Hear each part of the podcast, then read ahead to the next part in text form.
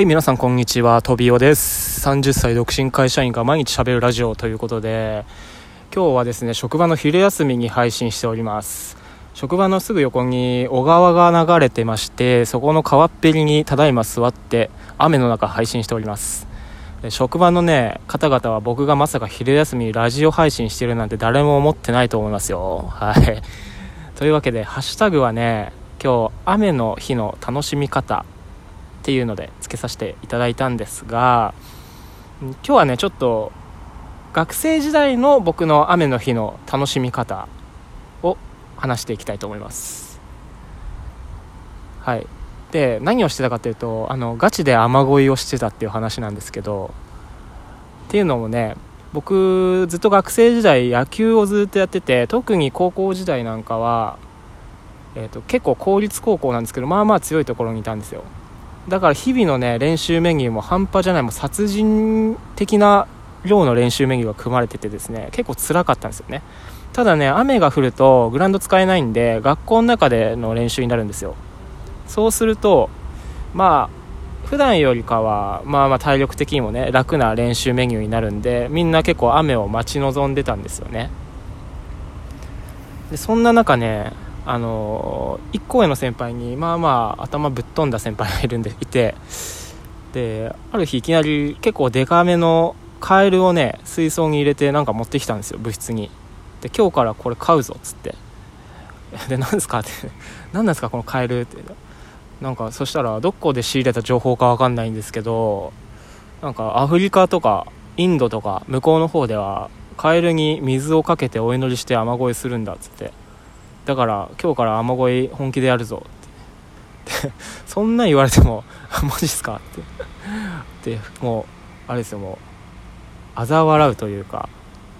なんというかそんないきなり雨乞いするのって言われてもねもう普通にそんななんか雨乞い現代でそんなガチでやってる人いるのか？みたいな感じじゃないですか。はい。まあでもやっぱね先輩だから逆らえない逆らえないんでとりあえず部室にカエルを飼うことになってでなんかその先輩も毎日毎日水道水パシャパシャカエルにかけながらなんかブツブツお祈りみたいなしてるんですよ。そんでね僕らもねやっぱ最初はそうやってちょっとけなすじゃないですけどあのふざけて見てたんですけどそしたらまさかのねあの関東地方に記録的な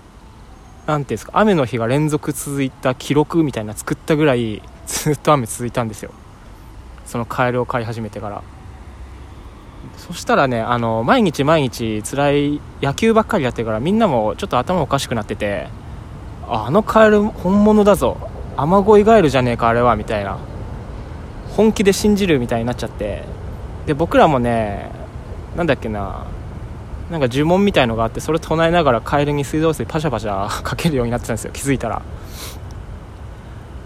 でももうどんぐらいそのカエルを大事にしてたかっていうとあのやっぱり世話自体はね僕ら後輩がやるんですよ。だから水槽を洗ってる時に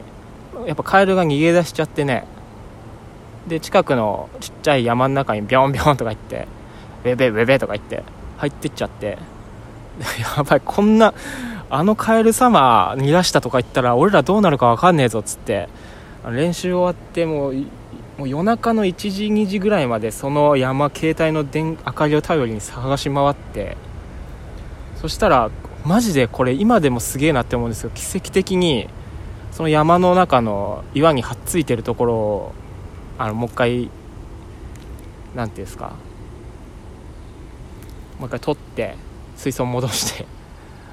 なんと一回逃げたカエル山の中から見つけ出してもう一回持ってくるっていうね。夜中の2時ぐらいまで。っ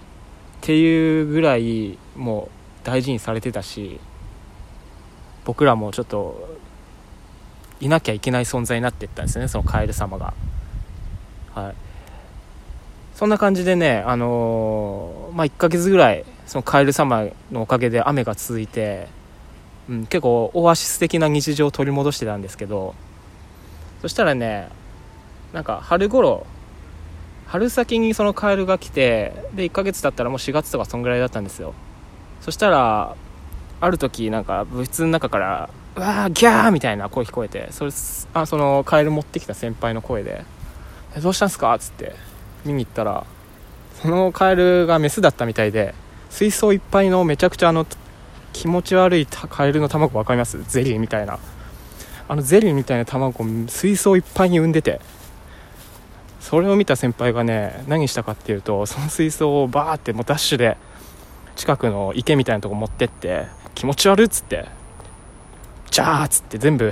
卵もカエルも全部池の中流してもうそれでそれっきりそのカエル様とはお別れですよ。あんなに大事にしてたカエルをね あんな一瞬で 逃がすのかみたいな。僕ら俺ら夜中の2時まで山の中で山の中さまよって探したカエルをそんな気持ち悪いとか言って一瞬でね逃がしちゃうのみたいな。いう話なんですけど。はい。これはねでもやっぱ雨の日って言ったらねこのエピソードをなぜか必ず思い出すんですよ。これはねちょっとぜひ皆さんに聞いてほしかった話なんでちょっと今日ねあんまり雨の日の楽しみ方っていうんではないけどまあ雨の日に関連してねちょぜひ話しておきたかった話なんで皆さんに聞いていただきました。というわけであと15分しか昼休みないので僕は今から職場に帰ります。というわけで今日は最後まで聞いてくださってありがとうございました。はい。今日も、えー、トビオがお送りいたしました。皆さんでは